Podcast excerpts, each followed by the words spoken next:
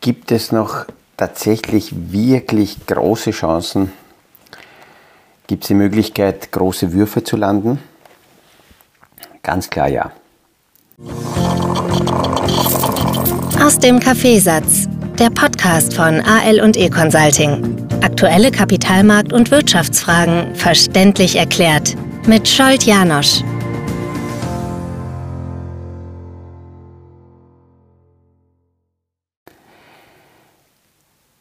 Wieder mal eine Fragestellung, eine Situation aus Gesprächen und ich höre immer wieder die Rückmeldung, dass, naja, die wirklich großen Würfe hätte man früher landen können und das geht heute nicht mehr. Es ist fast alles schon da und so richtig große Stories wird es kaum geben. Und da muss ich eindeutig widersprechen, weil die Chancen ähm, heute deutlich besser sind als jemals zuvor. Es ist halt wie immer eine Frage, wie, wie, wie man das zuordnet und wie man das selber beleuchtet.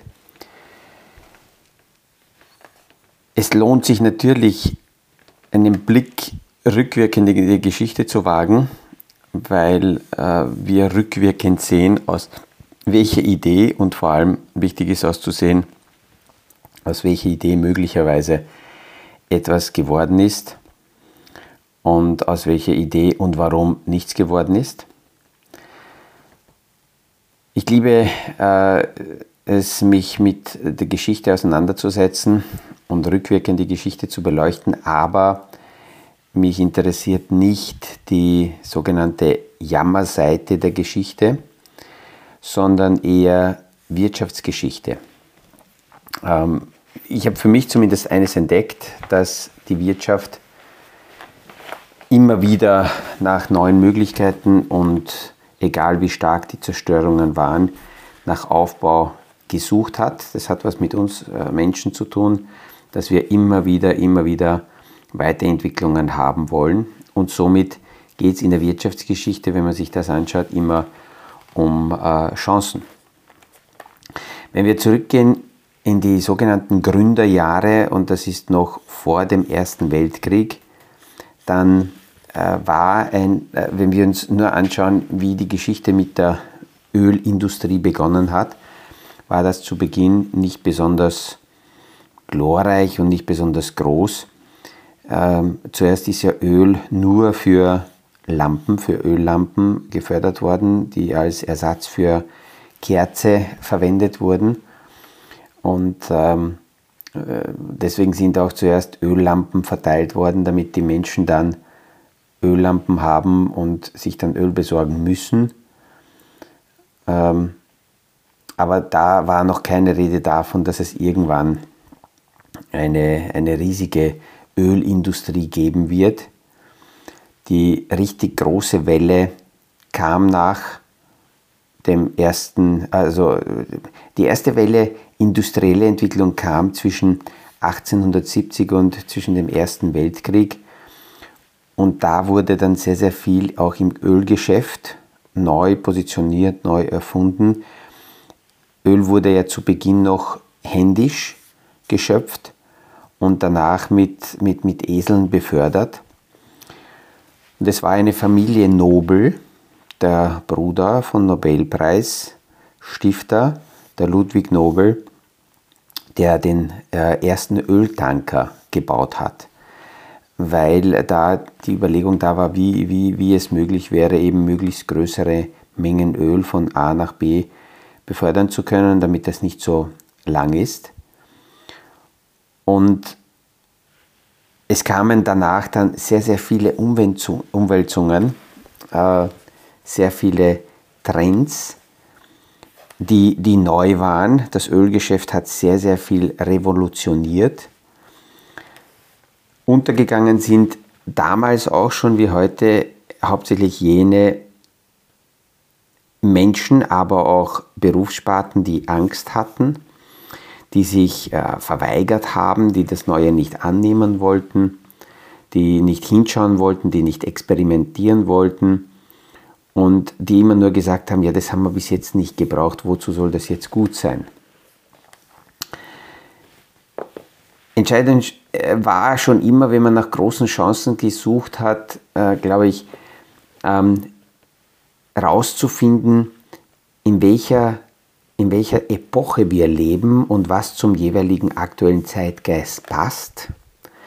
Und dann daraus abzuleiten und zu interpretieren, wohin lohnt es sich zu investieren, was zeichnet sich gerade ab und da merken wir schon, dafür ist wichtig, genau hinzuschauen, sich mit den aktuellen Themen auseinanderzusetzen, sich darauf einzulassen. Rückzug, Verweigerung war schon früher keine Lösung, ist auch heute keine Lösung. Dann kamen die beiden Weltkriege, die haben sehr viel äh, ja, gestoppt, sehr viele Entwicklungen, die vor dem Ersten Weltkrieg schon gut unterwegs waren. Aber nach den Zerstörungen äh, nach dem Zweitkrieg, äh, Zweiten Weltkrieg begann eine sehr, sehr starke Aufbauphase und sie war gekennzeichnet fast jahrzehntelang mit irgendeiner neuen Innovation, 50er, 60er, 70er, 80er, 90er. Dann äh, der Zusammenbruch der Sowjetunion und der gesamten planwirtschaftlich ausgerichteten äh, Strategien. Und das Interessante war, dass in dieser Wachstumswelle genug Defizite da waren, speziell äh, West-Ost-Defizite. Westeuropa konnte ja, fast die gesamte Welt mit Amerika gemeinsam versorgen. Es gab sehr viel Defizit auch in Osteuropa. Es war gut so gesehen, dass Osteuropa nicht sofort frei war, weil aus wirtschaftlicher Sicht konnte Westeuropa zuerst seine Strukturen aufbauen und dann konnten die Strukturen auch im Osten äh, weiter aufgebaut werden. Die Sogwirkung war damals riesig, gigantisch. Äh, bis so in die 90er und 2000er Jahre war diese Sogwelle sehr, sehr stark. Und das hat dazu geführt, nach dem Zweiten Weltkrieg, dass sehr, sehr viel Stabilität gefühlt war, weil eben dieser Bedarf außen äh, in vielen Regionen der Welt ähm, gestillt werden musste und das hat das, Gefe das Gefühl den Menschen gegeben, es geht vorwärts, es ist berechenbar, es ist sicher.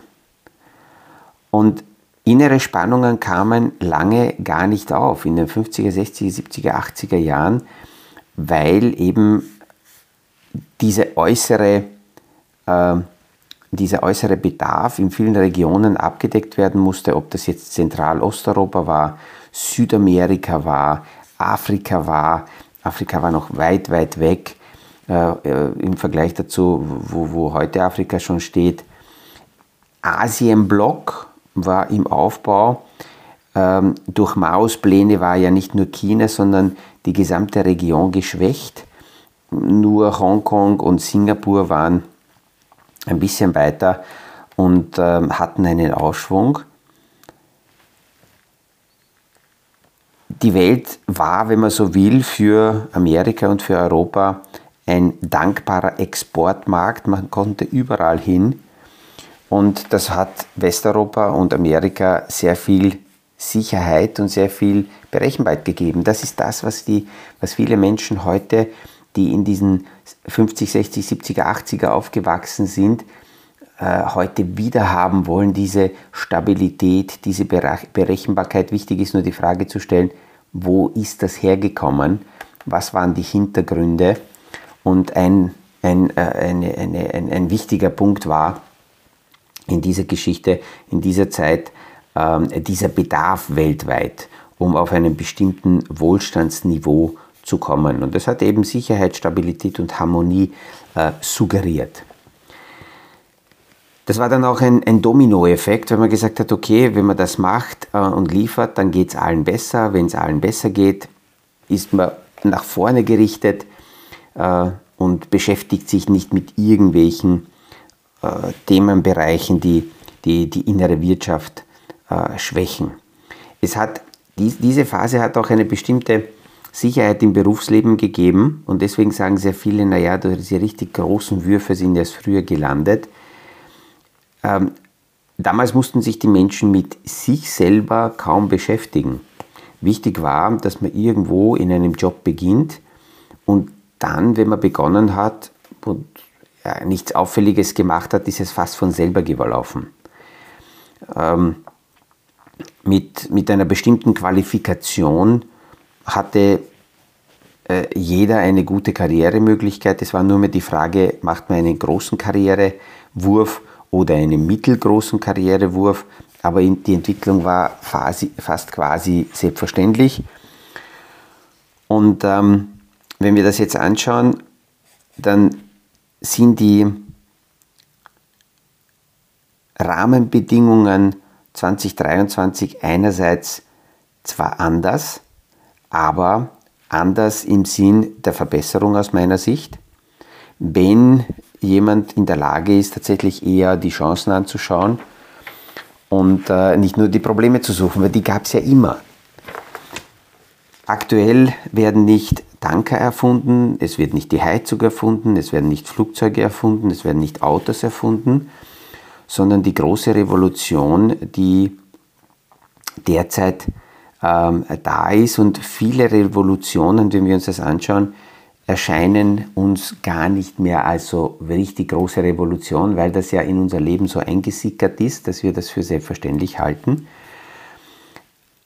Aber die Chancen sind da, wenn man nur anschaut, die neuen Mobilitätskonzepte, die aufgebaut werden, die Etablierung äh, von KI-Systemen, äh, neue Antriebsmodelle, Antriebssystemen, äh, seltene Erden, weil wir neue Speichermöglichkeiten brauchen für, für Energien.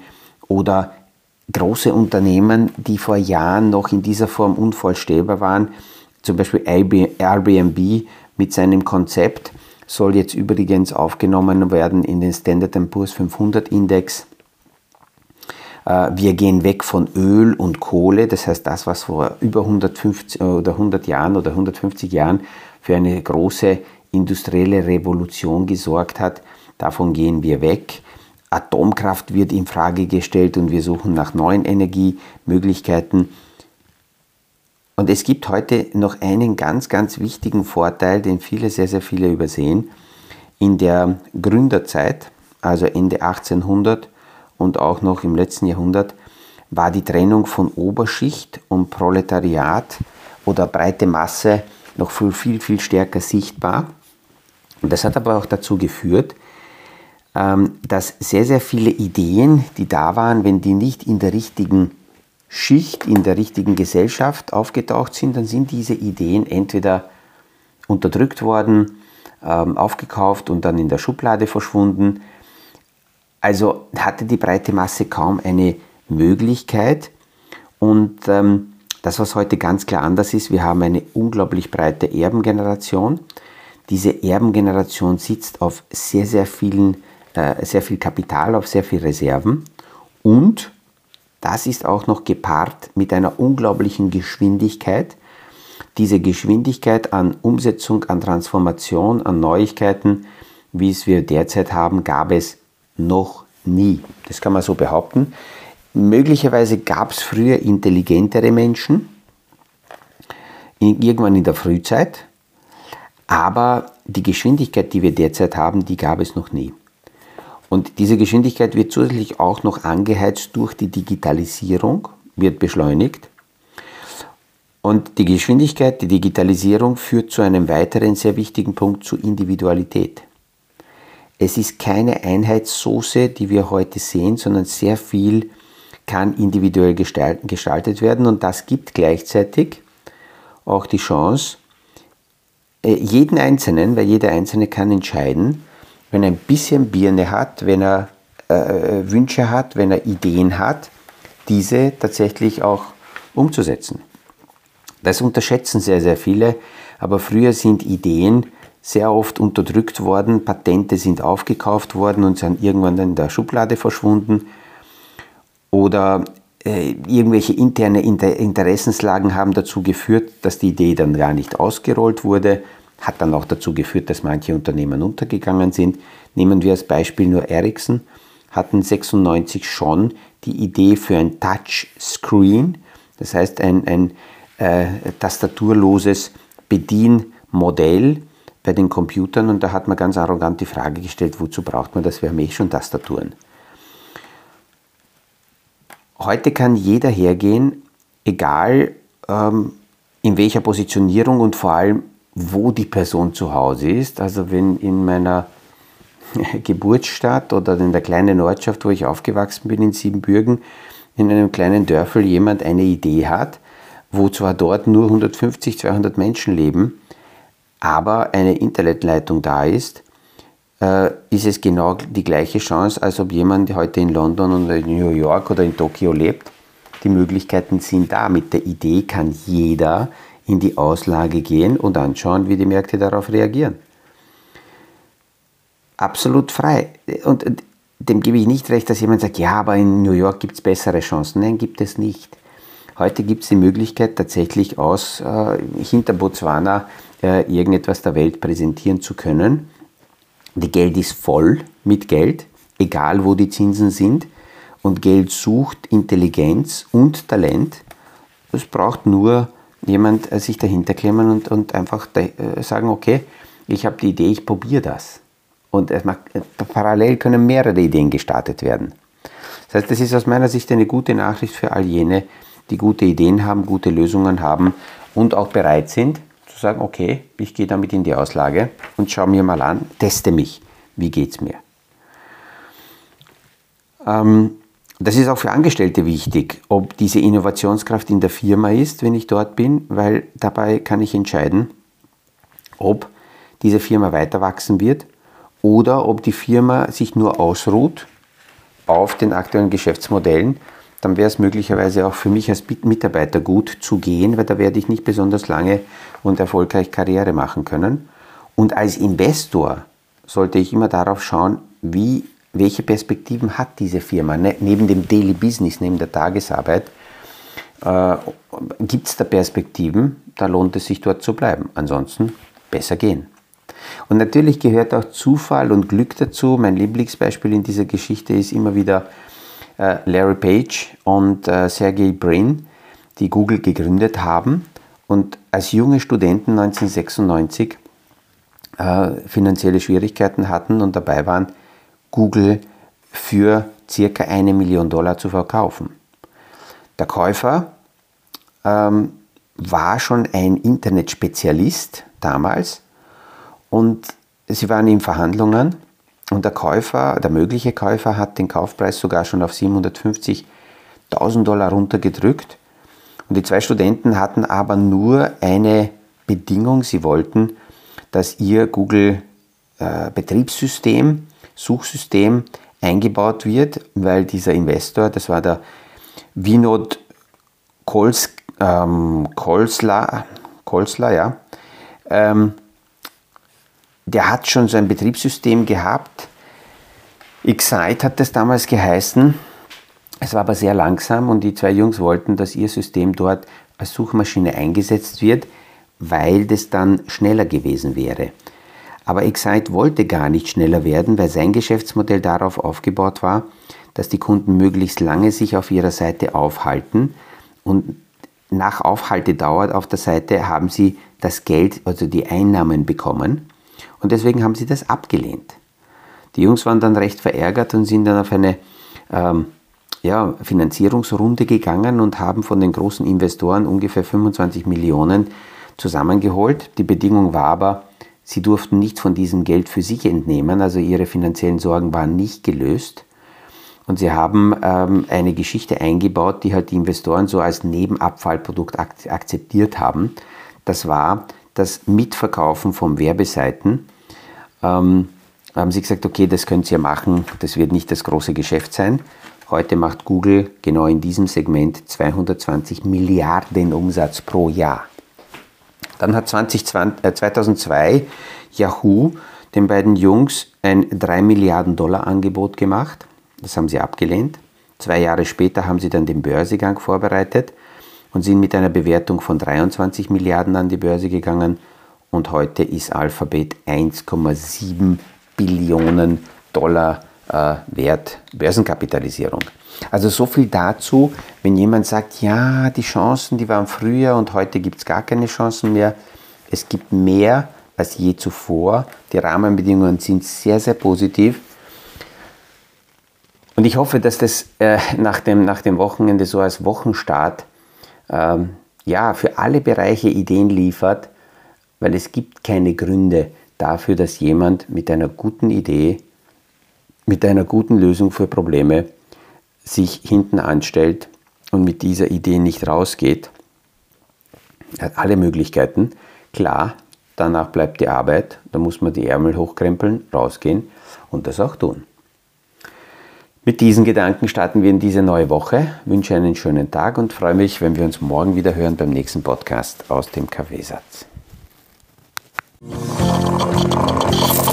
Das war aus dem Kaffeesatz, der Podcast von AL und E Consulting zu aktuellen Kapitalmarkt- und Wirtschaftsfragen, verständlich erklärt mit Scholt Janosch. Aktuelle Fragen, Rückmeldungen und Anmeldungen zum nächsten Kapitalmarkt-Talk findet ihr auf unserer Homepage www.aleconsulting.at.